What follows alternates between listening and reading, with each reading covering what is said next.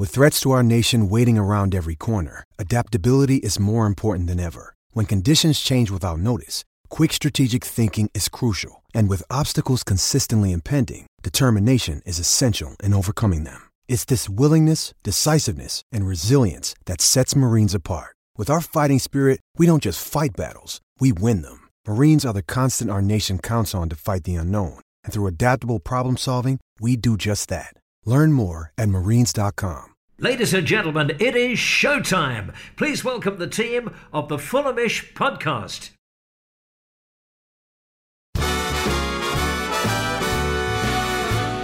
It's Fulhamish Extra, your extra slice of Fulhamish content. My name is Sammy James. Hope you're all good. Thank you for downloading the podcast today. We are going to be looking ahead to Friday night's match at the John Smith Stadium as we face Huddersfield Town, our third championship match of the season. We're going to be getting a Terriers lowdown.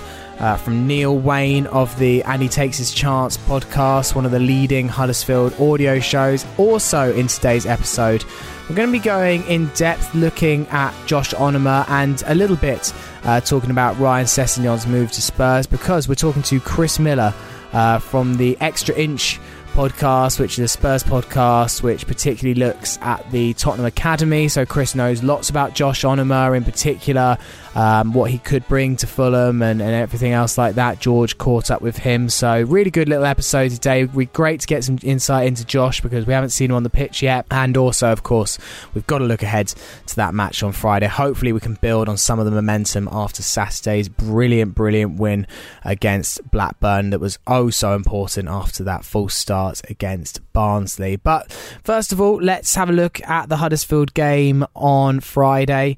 Um, the Terriers uh, have not had a good start to the season at all. Uh, they got dumped out of the Carabao Cup on Tuesday to to Lincoln. Uh, both teams played second string sides, but still really not a result that helps Huddersfield, and they're really low on confidence at the moment. They started the season with that two one uh, reverse against Derby at home, which was live on the telly, and they got a one all draw at QPR last weekend. There's a real banana skin feeling though about Friday's game. I'm really nervous about it. There's this stats doing the rounds um, about how Huddersfield haven't won a game at all since February. Of course, we were the team that Huddersfield hadn't won a single game going into our match last season, and they managed to win in that one, and that was really a, a real nadir in, in Fulham's season last year. It was an awful, awful game. I was there on the Monday nights, and Fulham were just dreadful. So to say that I'm confident going into Friday's game um, really uh, wouldn't be putting it accurately at all. I'm very nervous, but you look at it on paper, and Fulham should have enough to take on this Huddersfield side. It's it's a it's a side that's lost its heart of its midfield in Philip Billing and Aaron Mooy, and that, that's two massive players that they're going to have to overcome. Of course, they've got a good player. I, I quite like Karlan Grant up front. He did his best last season, and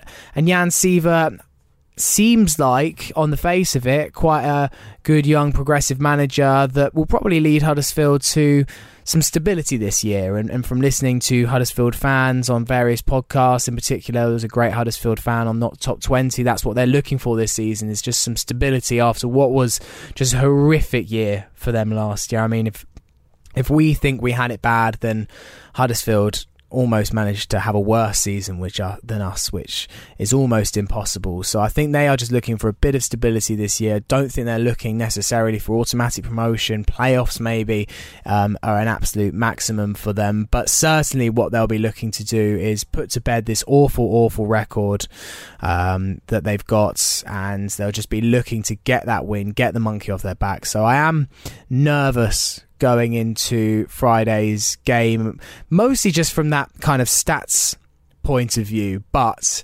overall, Fulham should have enough, and I, I don't expect to see too many changes um, from Saturday's win against Blackburn. Really, you'd imagine that Scott Parker will stick with the same defence and probably the same trio up front of Cavaleiro, Knockaert, and, and Mitrovic. Um, the only question for me is maybe in midfield. I don't expect Harry Arter to go anywhere, but Stef Johansen potentially could someone like Harrison Reed uh, take his spot. Scott just might be looking to do a little bit more rotation just to see uh, different members of his squad and, and trying to figure out his best 11, which I imagine no one really has an idea what our best 11 is at the moment. I certainly don't, and it'll be interesting to see how it just tweaks over the next few weeks. Um, and I'll be very interested to see what Scott does in that department and potentially could be bringing Josh Onomah into the 18. Could be bringing Bobby Reid into the starting 11 as well. So, yeah, we'll have to kind of wait and see what Scott does on Friday night. But first, let's go across to a Huddersfield fan and get the view from the opposition camp. Dom and the boys on Love Sports spoke to Neil Waide from the And He Takes His Chance uh, and started off by asking him how Huddersfield fans are feeling ahead of Friday's game. Uh, evening, fellas. Thanks for having us on. Um, yeah, we're not exactly overjoyed, put it that way. It's been uh, a, a, grim start, to say the least. Yeah. What? So uh, yeah. So what did happen last night? Obviously, there's loads of rumours about uh, Jan Siewert not turning up for his press conference. Rumours that he could be sacked. So what actually happened after you ended up losing that game to Lincoln? Well, it, it pretty much played our, our under 23 side, to be honest, apart from a couple of senior pros in amongst. Um, so that the result from our point of view, it wasn't unexpected. It was just a manner of it. It was uh, grim, to say the least. Um, Lincoln fully deserved it. Should have probably beat us three or four, to be honest. Uh, we had a 19-year-old kid in goal who made three blinding saves. The keepers in it. Um, so the, the one 0 probably flattered us, unfortunately. But the, the afterwards, there was Jan, Jan Siewert kept the players locked in the dressing room for about an hour. Um, which was a bit odd, to be honest, because we've lost against Derby with first team out. We've drawn at QPR on Saturday, first team, and he chose a night when we've lost to Lincoln with pretty much under 23s playing to start having a go and balling them out, which strange approach. You know, they, these are young lads. You know, they needed a game, they're learning the trade.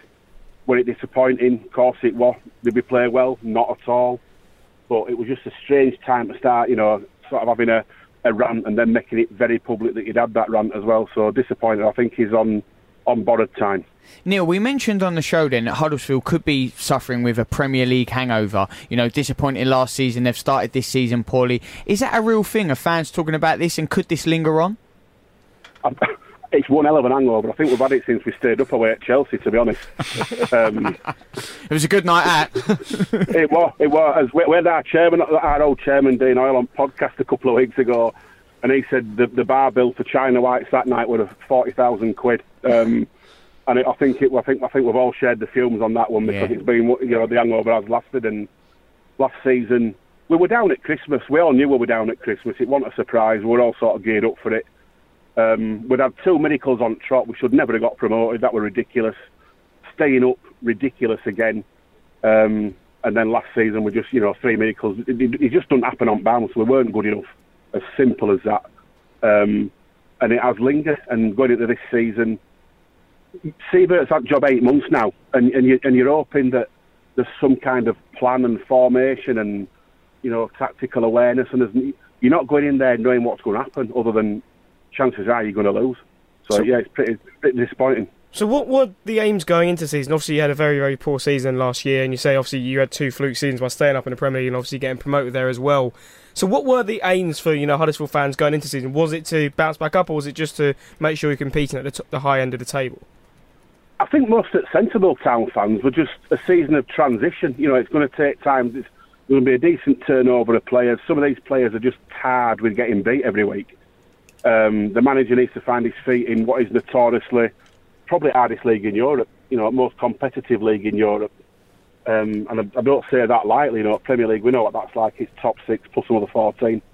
Um, but the, the, Championship, anybody can beat anybody. Can't predict. Although, to, to be fair, Friday night, get a, get a few quid on if you can find a good price because I can't sell else but a, a resounding away win. Well, it's, you're saving me questions here, Neil. But I did want to ask you: Huddersfield struggled for goals last season. This season, still very early doors. You have signed uh, Fraizer Campbell. What what impact can we expect from him this season? Well, I'll be honest, we're, we're all disappointed already because we've been told that he's not going to be playing for at least a month until he gets properly match fit and acclimatised. And I don't think we've got that luxury. I mean, we've got Karlan Grant, who has been one hell of a signing. I've got, you know, he's we got him from Charlton. You'll know him from down down there. He's it cost one and a half million pounds, which, as it stands at the moment, absolute bargain. I mean, we couldn't score goals last season for anything. We couldn't we couldn't buy a goal, and he's come into a really really awful side and scored four in twelve, which was a phenomenal return really. Um, and he's carried that on two two in two so far. The, the lad is a talent, and if he carries on, he won't be with us in January. But to, to be told that we've got Campbell and he's not going to be involved for at least a month till till after international break. Really disappointing. I'm you know surely he's got 15 minutes in him off at bench, but there's, there's, there's a lot of the wrong things coming out at town at the moment. It's not sounding positive. They've gone from when Wagner and when David Wagner was here, it was all about no limits and you know sort of defying the odds and being you know the little dog up against all these big clubs and turning them over. And we've sort of surrendered a little bit now, which is it's, it's just disappointing. Also, you mentioned that you're expecting a resounding away win.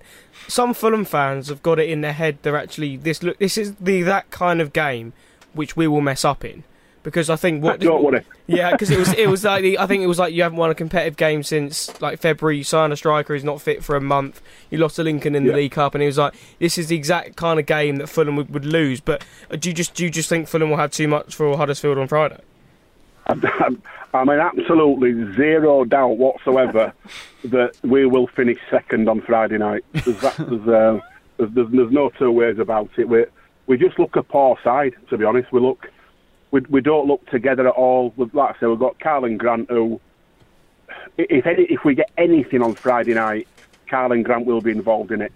Um, but the, it just looks so disjointed. You can't really tell, you know, a pattern of play. Like the, the season when we got promoted we had a very defined style under David Wagner. Like Fulham had a very defined style as well um, when he came and murdered us 4 1 season we went up. Um, just it's not there. We haven't got. And he, says he plays 4 3 3 attacking football. We've scored two goals in three games, both penalties. Um, it, it, I just, I'm, I'm, I'm sounding ultra negative, but I just, I really, really cannot see anything but an away win. Can't see it. Um, I know it's obviously early doors for Jan Siewert, but like, I mean, there were reports of him having lost the dressing room last season, let alone this season. Um, yeah. And I know he's he's got that one win in eight months, whatever it is. Um, like, is I, I know, I, like I said, I know it's early, but are there people calling for him to go already? Pretty much everybody. Really? Um, if if Fulham score early, or even just go in front on Friday, we've, we've got a really good reputation for the for the home crowd being phenomenal over the last few years and really getting behind the side regardless of what's happening in front of us. Um, that won't be the case on Friday. It will. It's starting to get. It was getting toxic last night. And only seven thousand there. So you know, there's going to be there's going to be twenty thousand plus there on on Friday night, and that it's got the potential to be a very hostile environment. And if Fulham come, I mean, they're going to have done their own work. They know we're struggling. They know we're sort of a bit soft at the moment, and I think if Fulham come and have a go and score, especially early, I think it could be a long night for us and a, and a bloody good one for you, to be honest. well, you're predicting a good night for Fulham then, Neil. We know you're saying away win. What's the score prediction? Yeah, um, nil two, nil three. Well, they're happy with that in the studio. Neil, thank you for giving us some time. no Neil, bother. Well, thank you to Neil, Dom, and all the boys on the Love Sports show uh, for that Huddersfield lowdown ahead of Friday's game, which is live on Sky here in the UK, and I imagine it should be fairly easy to watch uh, around the world on international telly as well. So hopefully, it won't be too difficult for all you uh, to to catch the match on Friday. And obviously, uh, several of you be heading up to the game, but. It, I went to that Huddersfield game last year. It was on a Monday night. I happened to be up north anyway, so it was a bit easier for me. But it, it's a tricky one to get to. Um, you sometimes maybe need a hotel depending on where you're coming from.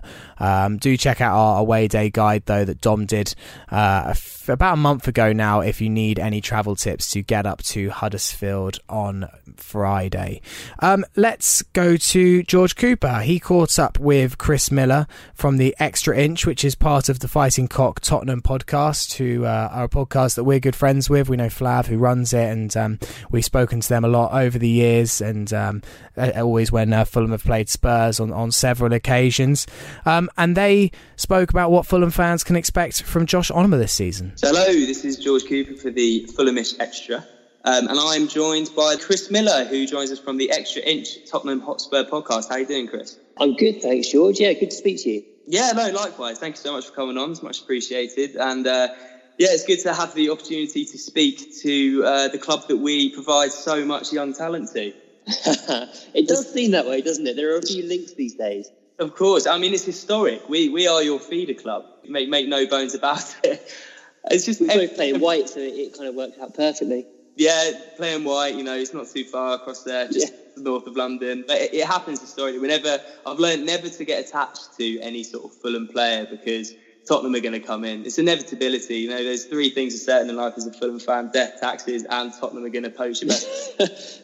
And it's always the mercurial ones as well. First there was Noel Brank, then there was Dembele, and now there's Sessegnon. Yeah, and don't don't forget Clint Dempsey in there as well. Dempsey, yeah, of course. Mm, we we seem to get your players after you've kind of had the best of them as well. I mean, I I, I use that very lightly because we we had many fantastic years with the likes of Danny Murphy and Simon Davies, but it seems to work both ways. We've got a kind of weird cyclical nature of transfers. just yeah, yeah, yeah. Um, yeah, so we wanted to ask you a few questions um, about Josh Onomah. He's obviously part of the the Sessegnon deal that saw uh, Sessegnon go the other way, and uh, we understand that you're the kind of youth uh, expert. You're very sort of um, focused with the with the youth of Tottenham, and we just wanted to ask a few questions because few Fulham fans aren't uh, Fulham fans aren't too familiar. We saw him play on loan for Aston Villa in the Championship last season, um, but we just wanted to ask. Uh, first of all, you, were you sad to see him go? So I, I was sad to see Josh go, um, but also happy for him because the, the, time had definitely come. But I think I'm pretty much alone in Spurs fans in thinking that. So the, the popular opinion on Onomah was that he's not good enough for Tottenham. And I think that's it's a fair enough opinion if you've only seen Spurs' first team. But if you saw Onomah play for Spurs' under 18s or 21s or 23s, then I, think you'd be pretty disappointed to see him go, given the amount of potential he had, the amount of ability he had at that at that age um, when he was coming through. I mean, he's represented England from the under 16s to, to the 21s. He's been in literally every age group. So he's, he's a player that has been highly rated throughout his whole youth career. And that's for a very good reason. He's an excellent player. Mm, it's interesting to, to hear. Um, I mean, he, he's only 22, so he's in the kind of ceilings of his career uh, somewhat, and to, to already have come to the analysis of you, you don't feel like he's quite good enough for Tottenham. What do you think of the, the short? We'll come on to his strengths a bit later, but what do you think of the shortcomings that have, have sort of made you come to that decision? Yeah, so so the problem he had with Spurs, um, and and it was not just the not just Pochettino, it was a number of managers. He tended to get played in like a wide left position or a second striker and you're not going to get the best out of Onomah by playing him there. He needs to be in the middle of midfield. And if you play, excuse me, if he plays in central midfield, then he's he's got a chance of doing well. And he just didn't really get enough games for our first team in midfield to sort of show what he could do. And add to that, he didn't get a run of games. So every time he had one game, he'd get taken out straight away. It, generally, he'd be brought in for like a rotation in the cups or something like that. And I do remember one game. So he played against Monaco and we beat Monaco 4 1. And he played in a midfield with uh, Tom Carroll and Eric Dier, and he was up against uh, Moutinho and Bakayoko, who then joined Chelsea. And we won 4 1. Onomah had a great game. We dominated that game in midfield. He was kind of playing just ahead of the midfield, too, and he looked really good. And he was 18 then. And there's me thinking, this is it. He's got a chance now. He might stake a claim in midfield. And it just never really happened, unfortunately. Oh, that's a, that's a real that's a real shame. Um, so, you, though for you, would you say that was the best the best position for Josh Onomah? Where do you think that he can fit into our team? Because he was the only we, we were we signed a lot of people on on uh, in the transfer window and across deadline day, but he was the only person that we had we've got on a permanent. So, mm. do you think that he could uh, do a job for us at Fulham? And if you were Scott Parker, where would you think about him slotting into our plans? Yeah, so I think it's really interesting that Parker's got him. I mean, that's such a, in my opinion, that's such a perfect matchup because the perhaps the only thing um, Onomah lacks is that kind of that tenacity that Parker has. He's not someone who kind of flies around the pitch, flies into challenges, um, and sometimes he can look a little bit um, almost passive, but he's got loads of ability. So he, he he'll play in midfield, he'll pick up the ball, he'll drive forward with it. He's got loads of um, technical ability in terms of his dribbling. He's very good at receiving the ball on the half turn. He's quite good at seeing a pass. I wouldn't say he's got like elite level vision, but he can spot a pass. And yeah, he's, he's good at getting in the box as well. So if you if you play midfield, ideally as part of a midfield three, and give him a bit of freedom to kind of run with the ball and get forward, he won't let you down. He'll he'll do a great job there. Fantastic. So would you almost describe him as a kind of link up player? Yeah, a transition player. So he'll pick up the ball, um, pick up loose balls in front of the defence, and he'll take a team forward and he'll pick up the pieces and, and do something with it. So yeah, I mean in a strange way, sort of similar to Sissoko's done that role to at Spurs, particularly last season, but he's much more technically able than Sissoko. Whilst he doesn't necessarily have the blistering speed that Sissoko has or the immense power, he does have better um, touch and, and, dribbling ability. Oh, fantastic! I mean, we've um, we, recently signed Harry Arter. He had a fantastic debut for us on Saturday against Blackburn, a man of the match performance in, in many Fulham fans' eyes. Um, but we, I did feel we we're kind of lacking that kind of player who can link up the midfield. We've got obviously Tom Cairney, who's very creative going forward. We used that, well, we still do have the likes of Stefan Johansen, um, who I, it sounds to me as if Josh Onomah is, is fairly similar kind of player, maybe not as kind of physically scrappy and um, shithouserous as as uh, as Johansen was, but still can do a role in sort of picking up the ball from deep and driving it forward and sort of linking up the attack. So, no, we're all very excited to see what he has to offer. He wasn't in the squads against Blackburn on Saturday, but I mean, that's not to say that he won't be involved in the future. And we're all very much looking forward to see him sort of get involved, I guess. Yeah, and it's great for him. He's, he's had a very sort of broken last few years. Um, with injuries uh, as much as anything. So he's had two two significant loan spells, one at Aston Villa and one at Sheffield Wednesday, and both have been hugely impacted by injury. And he's just not really been able to kind of put put a run of games together that's allowed him to gain any form. Um, so I'm really happy to see him at Fulham, a club where I think he'll he'll have a good style of management from Parker that will suit him well, and hopefully he can put back to get back games together and, and reproduce some of the form that um, I've seen from him in Spurs' academy teams and for, of course, the England under 20s as well. Fantastic. No, it sounds good. As I said, we're all very much looking forward to seeing him get stuck in. And it is, it's always sad when you see these young talents come through uh, from your club and then maybe not get the kind of the game time that you feel that they could really kick on and make an impact. We've, we've seen many players at Fulham over the last years. I mean, the likes, uh, likes of uh, Christensen, who's uh, gone on and just never really kind of, things didn't really click and as a young player at 22, and especially English player, you do want to see them sort of find their groove, find their position, because at, the, at that age, you're still kind of malleable to a certain extent, and you can sort of create positions for yourself. I mean, look at you need to look at Mousa Dembele, who joined us when he first joined. He was sort of a, a right midfielder, and then you know found his feet and found himself sort of really instrumental in that centre midfielder role. So I think that we could see that from the likes of Onomah looking forward to the future. Yeah, and, and sometimes it's just a case of finding the right club for a player, and yeah, what it doesn't always work out at a particular club. Uh, someone moves to another another place, and it suddenly clicks, and everything works out well. And I really hope that that's the case. There's plenty of ability there. Oh, fantastic! Well, it's, it's, it's lovely to hear that from a from a Spurs fan that uh, you want to see him do well and want to see him crack on. You feel that he's got potential because there were a few Fulham fans who were a little bit. Um, I'm, I'm looking to the likes of Don Betts within our Fulhamish ranks who were a little bit sceptical to begin with, thinking is he just to kind of throw in to get the Sessegnon deal over the line? Are we recruiting on who we need, or are we recruiting on who's available? Which has been a criticism of our recruitment policies over the last few years, but I mean, it seems like he genuinely can do a job for us. And I mean, am I right in saying that Scott Parker would have had some interaction with him when he was at Tottenham, or was that a little bit past? It's it's possible. So Parker was managing our under 18s, and Onomah was playing up an age. He's playing in the 23s by that point, so it's it's possible that their paths would have crossed. I'm sure Parker would have watched him on the training ground at some point, um, and taken an interest in all of the young players at Spurs. So yeah, I'm sure he'd have caught his eye. Um, I mean, it, Parker was also um, doing his coaching badges uh, at the time where England were performing in the under 20 World Cup as well, and Onomah was a big part of the team that uh, that, that, saw them win the, the under 20 World Cup. Um, so he would probably have caught the eye in that as well. Fantastic. Well, we can't talk about Josh Onomah without talking about the, the Fulham boy who went the other way. Are you excited to see what Ryan Sessegnon's got in store in his Tottenham career? Yeah, ma- massively, massively excited to see what Sessegnon can do. I'm kind of, I'm intrigued to see what position we play him in because I'm, I'm very aware that he's obviously started off as a left back at, at Fulham, ended up playing on the left left midfield and right midfield. He's played in the middle as well, um, and I don't quite know what Pochettino's got in store for him. Um, but I'm very excited. I'm, I'm really interested to get your opinion on Sessegnon on how you'll think he'll adapt to um, life at Spurs. And, and also, actually, if, if, you wouldn't mind, just how you thought he did last year, because we've been talking about this a little bit on our podcast.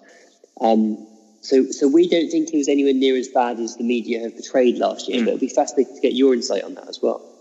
No, absolutely. I think with the with the likes of uh, Sessegnon, that if there's one thing that isn't in any doubt whatsoever is is that ability that he has, and in my opinion, there's absolutely no doubt that he'll be a, a, big player on the world stage. I mean, he'll be playing for England. He's such such, such a talent. I think with last year it's tricky, and you can't be too judgmental because we were playing in a, a very very fragmented side that hadn't adapted to Premier League life at all. You know, we hadn't we didn't have a system a consistent system or consistent lineup throughout the whole of the season. And when Ranieri came in, we saw Sessegnon's kind of sidelined a little bit, and he just the, the whole season. It, it's unfair to single out Sessegnon and say he had a bad season because the whole team had a bad season. You know, if you're if you're playing in a team like that and you're a young player and it's your first season within the Premier League, it, it, you're not going to set the league on fire. You know, we we were just didn't we hardly scored any goals at all. I mean, Sessegnon I think got he got two or three in the end, um, which for a team where you know if you score three, you're in, your, in the top three scores. It's, you, you, it's, it's difficult to sort of judge, and we did see those flashes of talent, you know, and and it's undeniably there. And we were all so upset to see him go. And it's very rare that you see, you see a player go to one of your kind of London rivals and you genuinely just wish them well. Um, it would be very interesting to see where Pochettino plays. In, in my mind, I think he's got him eyed up for the wing back position long term. That's that's what my feel has been for a while. But as you can see from the, the season we went up, his preferred, and in my opinion, strongest position is playing um, as that kind of left winger in, in, a more advanced role. It'll be really interesting to see as you said, where Pochettino plays him. But in my opinion, he's got him um, suited up for that wing back role. It's one element of his game that you could say he could strengthen a little bit, which is the its defensive aspect. Um, in our opinion, he his strongest. He's strongest going forward. Um, so it would be see. I mean, he's still only 19. His game's obviously going to develop. He's going to mature as a player, um, and I've got absolutely no doubt that he's going to play a big role in your team in the in the coming years that's really good to know, actually. And I think actually playing playing as a wing back in a Pochettino team typically means you're not doing that much defending anyway. Yeah, so it's not it's not it's not the end of the world if, if he's not you know a, a ten out of ten defender. Um, the same could be said for for Danny Rose and Kieran Trippier, and they both did okay um, in, in, as Pochettino wing back. So I, I think it kind of bodes well that his main strength is his attacking play because he's going to be doing a lot of that as a Spurs wing back. Um, what would you say are his biggest strengths in terms of his attacking play? Because I, have seen a bit of him. I've seen, not seen huge amounts um, in the last couple of years, but I saw him quite a bit for England when he was a bit younger. Mm. And to me, it seemed like he's just a t- he's just a generally good all rounder in terms of his technical ability. But it's kind of his appreciation of space that stood out to me. He, he seemed to have um, excellent spatial awareness and always know when a defender was approaching and he could just kind of wriggle free in the nick of time. Yeah, it's, it's the sort of, I mean, the, the attributes that you just touched upon there, it's the sort of things that you connect to a player who's, you know, a seasoned, seasoned professional. But as you said, it's just, it's time, it's spatial awareness. And the thing that really set him apart for me was his attacking positioning. I mean, he's lightning quick off the mark. He, his acceleration is, is second to none. And when you combine that with that, just knowing where to be the right place at the right time, anticipating where the ball's going to fall. That season we went up, and the season prior to that, you just knew if there was a loose ball in the box that Sessegnon was going to be on it like a flash, and then it was going to be in the back of the net. And that, for me, is the thing that really sets Sessegnon apart. It's just his his attacking positioning is just is just phenomenal for someone that age. And then you've got all the physical attributes. You know, he's incredibly fit. He's lightning quick. Uh, you, you've got yourself a very, very exciting player on your hands, and I, I still can't quite believe that he's gone for just 25 million. But you know, Levy's working his his dastardly ways with the transfer window. It's just textbook Levy. Like you've been grooming him for years, and I will use that word because he's, he's been Sessegnon's been linked with Tottenham Hotspur since he was about I don't know in the in the cradle, um, and it was it just seemed like that transfer that was always going to happen.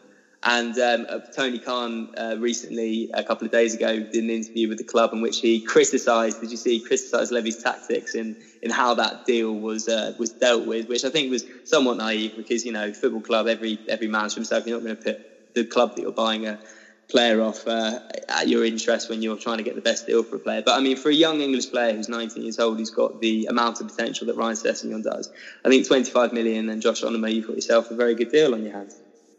Yeah, I mean, I couldn't, I couldn't be happier in a way that we've finally landed him. We, as you say, we've been linked with him for what three years now. Yeah, um, and I, I, know we had him watched three years ago.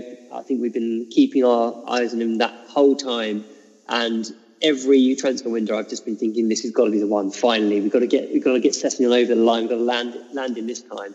Mm. And I could just see his, his quoted price creeping up and up and up. So to get him for the price we have got him in for, in a window in which the prices have gone absolutely ballistic. Uh, I'm, you know, can't argue what Daniel Levy's done there. yeah, yeah, well, uh, absolutely. Well, look after him for us, please do. He means uh, he means a hell of a lot to our supporters, and we, we genuinely do wish him all the best. As you said, that you uh, you feel reciprocal reciprocal for Josh Onomah. Um, but I won't keep any longer, Chris. Thank you so much for your time. Very much appreciated. Um, I've been George Cooper. This is Chris Miller, who's part of the Extra Inch, uh, which is a spin off from the Fighting Cock Tottenham Hotspur podcast. And yeah, best of luck for the rest of the season, mate. Thanks, George. Take care, mate. Cheers. Thanks very much, man. Well, thank you very much to Chris Miller from the Extra Inch and also to George Cooper for catching up. Great insight there into Josh Onomah uh, and what can we can expect from him this season. He's a signing that none of us uh, have been particularly sure, particularly what his best position could be for us. And I guess he always was going to arrive under that cloud of being part of an exchange deal for Sessegnon. But I'm certainly excited to see what he can bring in at 22. There's absolutely no doubt uh, that he has a bright future ahead of him. Well, thank you for listening to Fulhamish Extra today. Uh, Fulhamish will return on Monday or Sunday. I can't actually exactly remember the day, but Jack is going to be hosting, looking back at that Huddersfield game and, of course, any other Fulham shenanigans that happen between now and then. So enjoy the game on Friday. Hopefully, Fulham can build on that Blackburn win and make it two victories from two. And uh, we will see you very, very soon. Take care. Bye bye.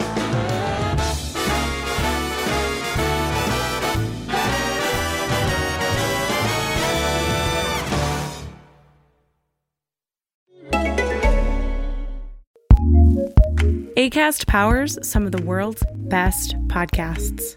Here's a show we recommend. This spooky season, have a listen to Let's Talk About Myths, baby! A podcast about Greek mythology that tells it honestly and often with a lot of gore, at least when it comes to these spooky season episodes.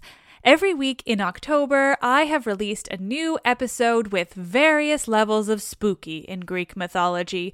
There are ancient stories of haunted houses, ghosts, werewolves, general tragedy, and even a very bloody tree. Greek mythology has a little something for everyone, especially when it comes to spooky season. So listen to Let's Talk About Myths, baby, every week wherever you get your podcasts. ACAST, ACAST, ACAST recommends.